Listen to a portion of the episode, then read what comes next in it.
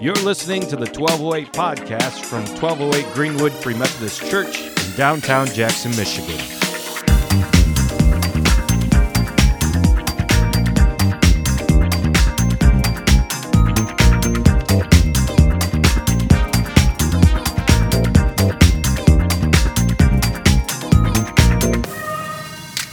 It's a very odd story. This is the resurrected Jesus who operates differently than the fully human Jesus.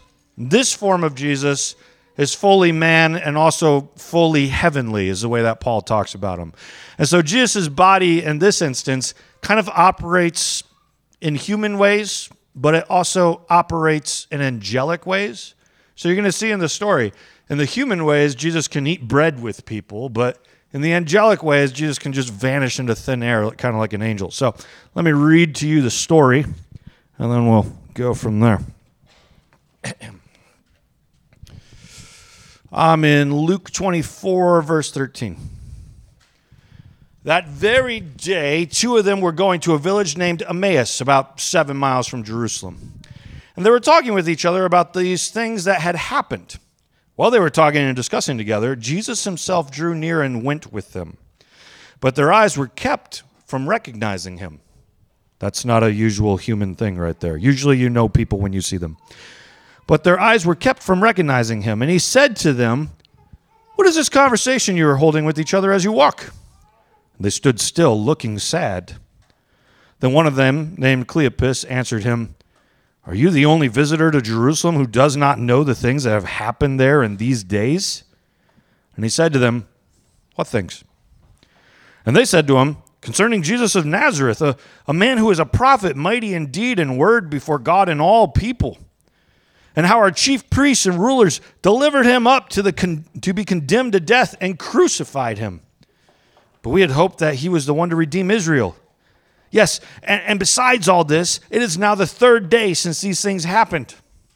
Moreover, some women of our company amazed us. Uh, they were at the tomb early in the morning. And when they did not find his body, they came back saying that they had even seen a vision of angels who said that he was alive. Some of those who were with us went to the tomb and found it just as the woman had said, but him they did not see. And he said to them, O foolish ones and slow of heart to believe all the prophets have spoken? Was it not necessary that the Christ should suffer these things and enter into his glory? And beginning with Moses and all the prophets, he interpreted them in all the scriptures, the things concerning himself. So they drew near to the village to which they were going. He acted as if he was going further, but they urged him strongly, saying, Stay with us, for it is toward evening and the day is now far spent. So he went in to stay with them. When he was at the table with them, he took the bread and blessed and broke it and gave it to them. And their eyes were opened and they recognized him. And he vanished from their sight. They said to each other, Did not our hearts burn within us while he talked to us on the road, while he opened to us the scriptures? They rose that same hour and returned to Jerusalem. And they found the eleven and those who were with them gathered together, saying, The Lord has risen indeed and has appeared to Simon. Then they told what had happened on the road and how he was known to them and the breaking of the bread. There's a sentence in here I really want to pause on today. Did not our hearts burn within us? Well, he talked to us on the road and told us about the scriptures. Did not our hearts burn within us? This is a very miraculous thing that happens sometimes where it's hard to put it into words. You have an experience of God, but it's hard for other people to believe you. It's hard for people to understand it. Because when you try to find the words to explain what it was right, it was just kind of like, my heart was warm. And you're like, oh, that's great evidence for the rest of us. You heard God because you experienced an emotion. and that kind of throws people for a loop sometimes, especially when you hear crazy news, right? Crazy news. Jesus has risen from the dead. He is, he is not dead anymore. He's resurrected and alive. Oh, well, how do you know it was him? I felt it in my heart. Oh, so we're supposed to believe somebody raised themselves from the dead because you have a feeling about it? And of course, they could go on and say, no, no, no, there was more to it than that. We were both witnesses of this. We ate with him. He didn't look like Jesus. And then he broke some bread just like he did at the Last Supper. And then suddenly, bam, it was Jesus. It was the weirdest thing. And then he broke the bread and he just vanished into thin air. What? What? But when they stop and think to realize, like, how do we know that this was Jesus? It's, it's, this inner feeling beyond just what they've experienced, beyond just the supernatural. There's this feeling within their body, their hearts are warmed. And that is a powerful, tangible, miraculous thing that can sometimes change the course of our lives. This is a Free Methodist church, so we're um, based around some of the historical work of a guy named John Wesley. And he has a famous line that some of you have heard before. Has anybody got it for me? There it is. My heart was strangely warmed. John Wesley was not a very good missionary in Georgia. He went overseas to the Americas and he failed miserably. There was a little bit of uh, um, work that he did in the community. The community didn't really like him. He was actually very like kind of like a religious leader, like someone shot a gun on the Sabbath, which wasn't allowed, so he put him in jail. Pastors used to have all the power. Now we got nothing. No, I'm just kidding. Uh, but like he had these, these. That's kind of the way in which he did ministry, like kind of a curmudgeon. People didn't really love him very much. So he gets back to Britain, and he is kind of at his lowest point. Like he's a failed missionary. They wanted him to leave. He's gone. He doesn't want to really get back over there. And then something happens. He's listening to uh, Martin Luther back in the day, wrote a preface to his commentary about the book of Romans. And John Wesley is just listening to the preface, which, you know, doesn't sound all that interesting. But while he's listening to it, something happens and he writes it down in his journal. It's a line that's famous to us now. He just says, While I was listening to, to this preface being read from Martin Luther, my heart was strangely warmed. Kind of like these disciples on the road to Emmaus, our hearts burned within us. And that changed everything. Once you look at John Wesley's life after that, he starts praying a bunch. He brings together a bunch of leaders.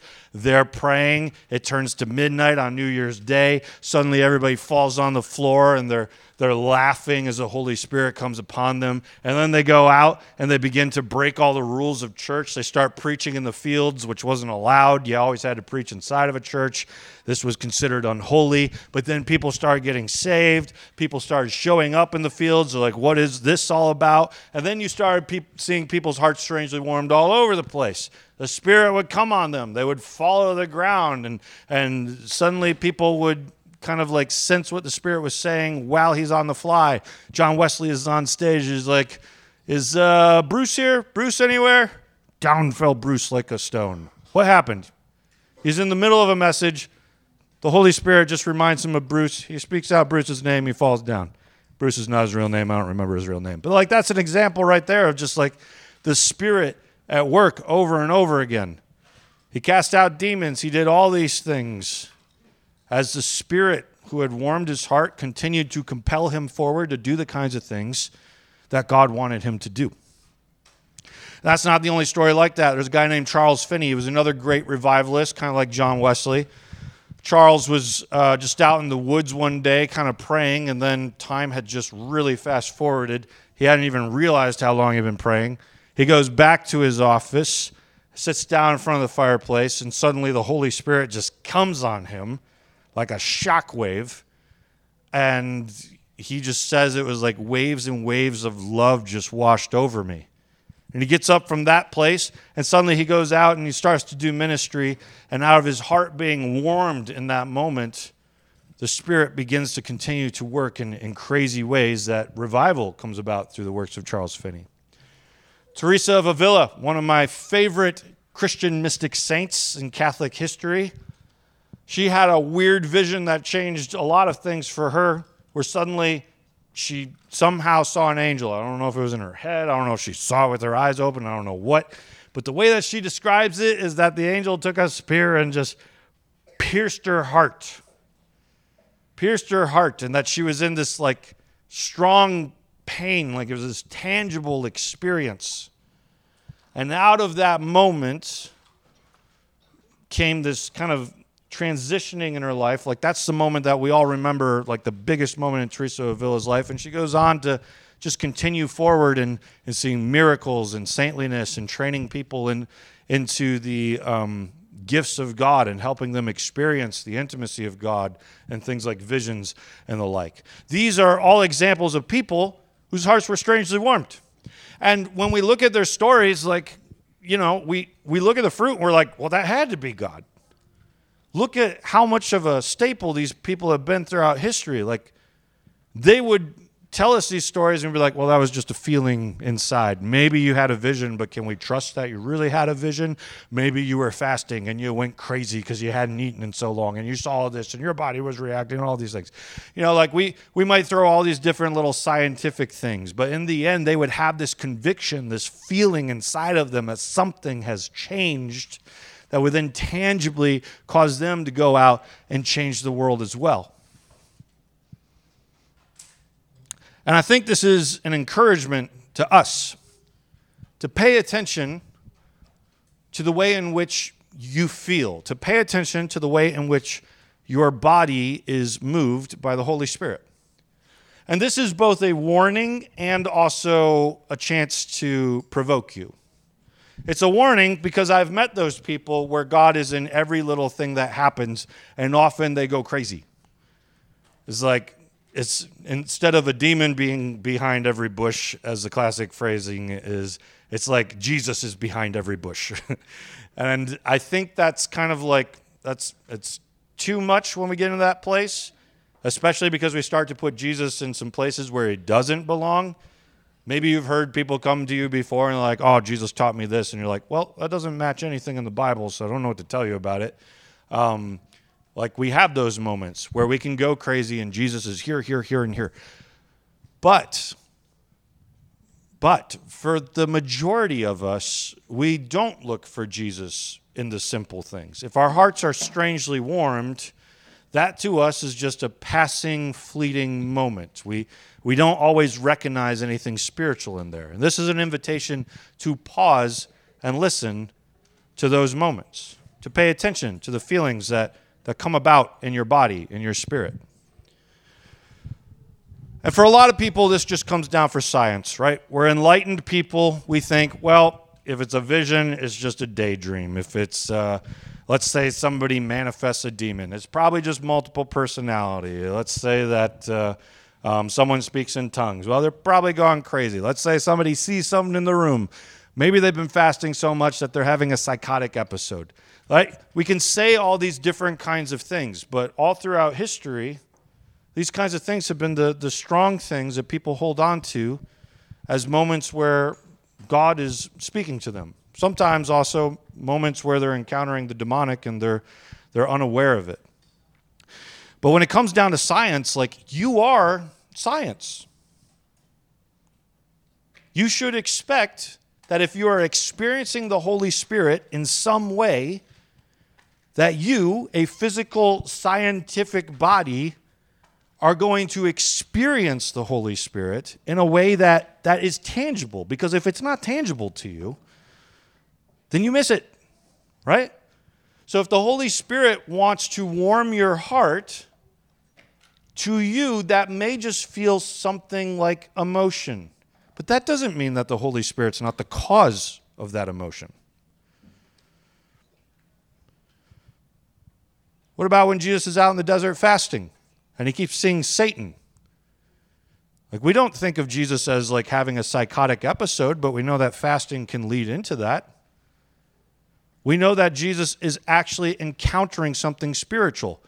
But if we were to analyze Jesus scientifically, we'd be like, well, here's the way that your body shut down and you started seeing things. That doesn't mean that Jesus didn't actually see what he was seeing. That's just our scientific minds trying to explain how visions and fasting work together. When in fact, sometimes in the Bible, you see people fasting so they have those kinds of visions. Daniel did the same thing. He fasted until he saw the angel of the Lord show up and explain to him why he was late. Well, it's just science. No, science and spiritual work together. I've learned this a lot when I'm doing like uh, deliverance, when I'm casting out demons and whatnot. I've the Holy Spirit has shown me this little technique. I don't even understand fully how it works. When I know if a demon's getting in the way, or if I know that um, um, it's time for a demon to go, there is this weird surge of I like to call it spirit tingles. It's kind of like Spider Spider Man and his Spidey tingles, whatever that is. But it's just this flow of tingles that moves up my body, and I have to I have to pray over this situation until I feel it leave my head. Now, most of you, when I explain that, you think I'm crazy, but you can see the fruit when I've done these things. Like whatever needs to break in that moment, it breaks as soon as it leaves my head. And I, I've learned from those kinds of moments like, this is a feeling in my body. If I explained it to people, it would sound insane, but is a feeling that I know the Holy Spirit. I've had it enough times now where I know the Holy Spirit's trying to give me a physical, scientific symptom to know what I'm supposed to be doing spiritually. And it's proved itself over and over again. Do you pay attention to the way in which the Spirit works in your body? Sometimes I get creative. Sometimes my ear rings and I pause. I'm like, Jesus, is that you? I never know why my ear's are ringing. I'll pray for a minute. Is there something you want to say? He's never said anything in those moments. but that's just me like picking up on little things. Now, what I've learned is I probably need to go to the doctor because something's wrong with my ears. But first, I instead pause and say, Holy Spirit, there's a symptom within my body. Is there something you want to say in this moment, or am I just reading into this? Um, other times it's just impressions, it's feelings. This is the way in which I usually lead worship. I like to call it uh, worship soup. I have the recipe ahead of time. I know the songs that we plan on doing, unless it's spare oom, in which we have no idea what we're doing. But for a Sunday morning, we know the schedule, we know what we're going to get into, but we're making soup right in front of you. If I sense for some reason, like a song comes into my head that I didn't plan on doing, I know that it could just be my head working together the chords that we're playing through, but I also know the Holy Spirit may be prompting me for a song that might hit in some way that I didn't expect.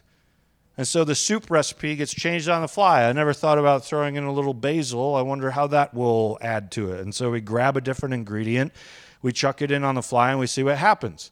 There's been numerous times where I've done things like this, where at the end of service, when I didn't know what the pastor was preaching on or all these other little elements that were going to come in, we step back, and in that moment, we're like, wow, look at the way in which the Spirit took all those spontaneous parts and kind of drew together a service that we weren't expecting.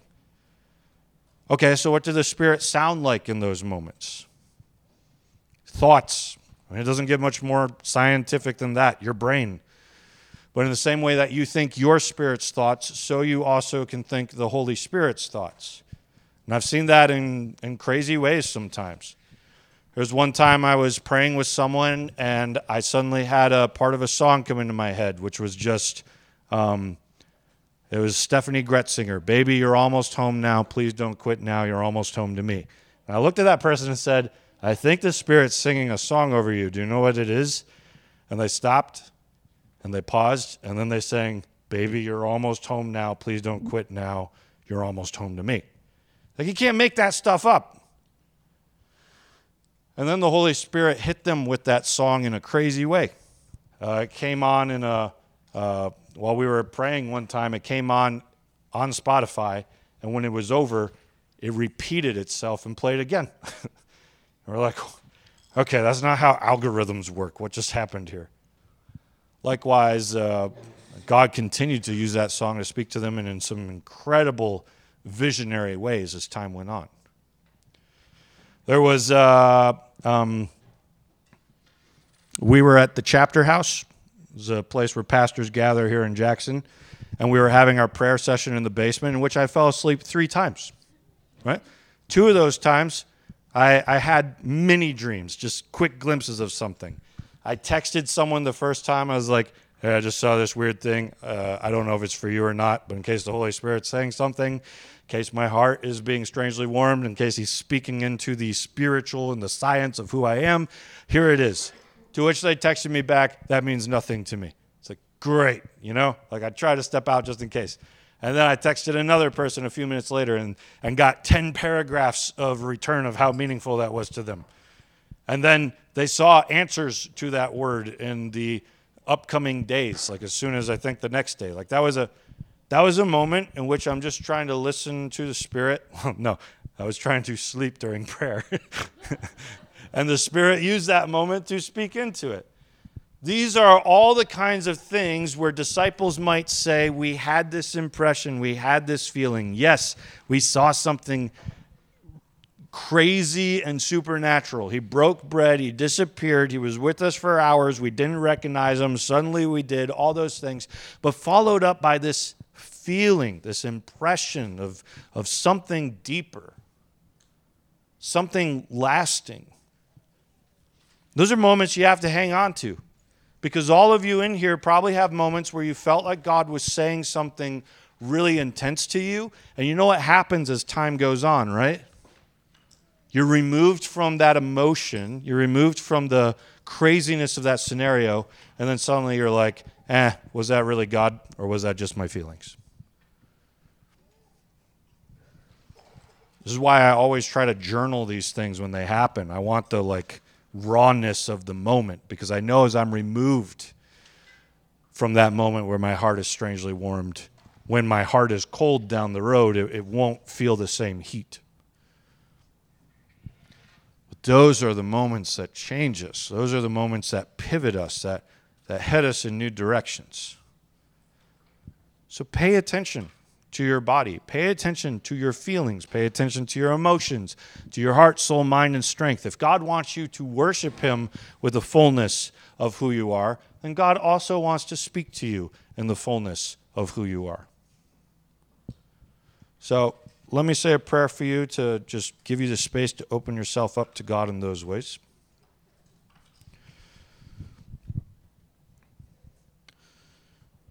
God, we want to hear you more. We want to know you deeper. We want to be in your presence. We want our hearts to be warmed. We want them to be on fire like the, the disciples, like John Wesley, like Charles Finney, like Teresa of Avila. We want to get to know the spiritual and the science of the ways in which you speak to us that where it is for the disciples that they just feel something, they, they know that it's just burning, that there's something real there. And God, for the disciples, the burning in their heart partially came while Jesus, while they were in the presence of Jesus, but also while Jesus was reading scriptures to them. Can we be like that, God? When we come to read our Bibles, would you let our hearts burn within us because your presence comes alongside us to help us read Scripture? Would the Bible just hit us like a ton of bricks? When we go to pray, would your presence hit us like a ton of bricks? When we go to worship, would our hearts be open to really pursuing you, and would you hit us like a ton of bricks?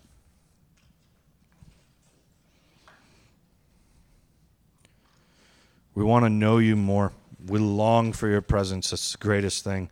I think of uh, a friend of mine who um, has plenty of doctorate degrees and all these things, and yet if you ask him what he's looking for in a church, he would just tell you that there's nothing like the presence.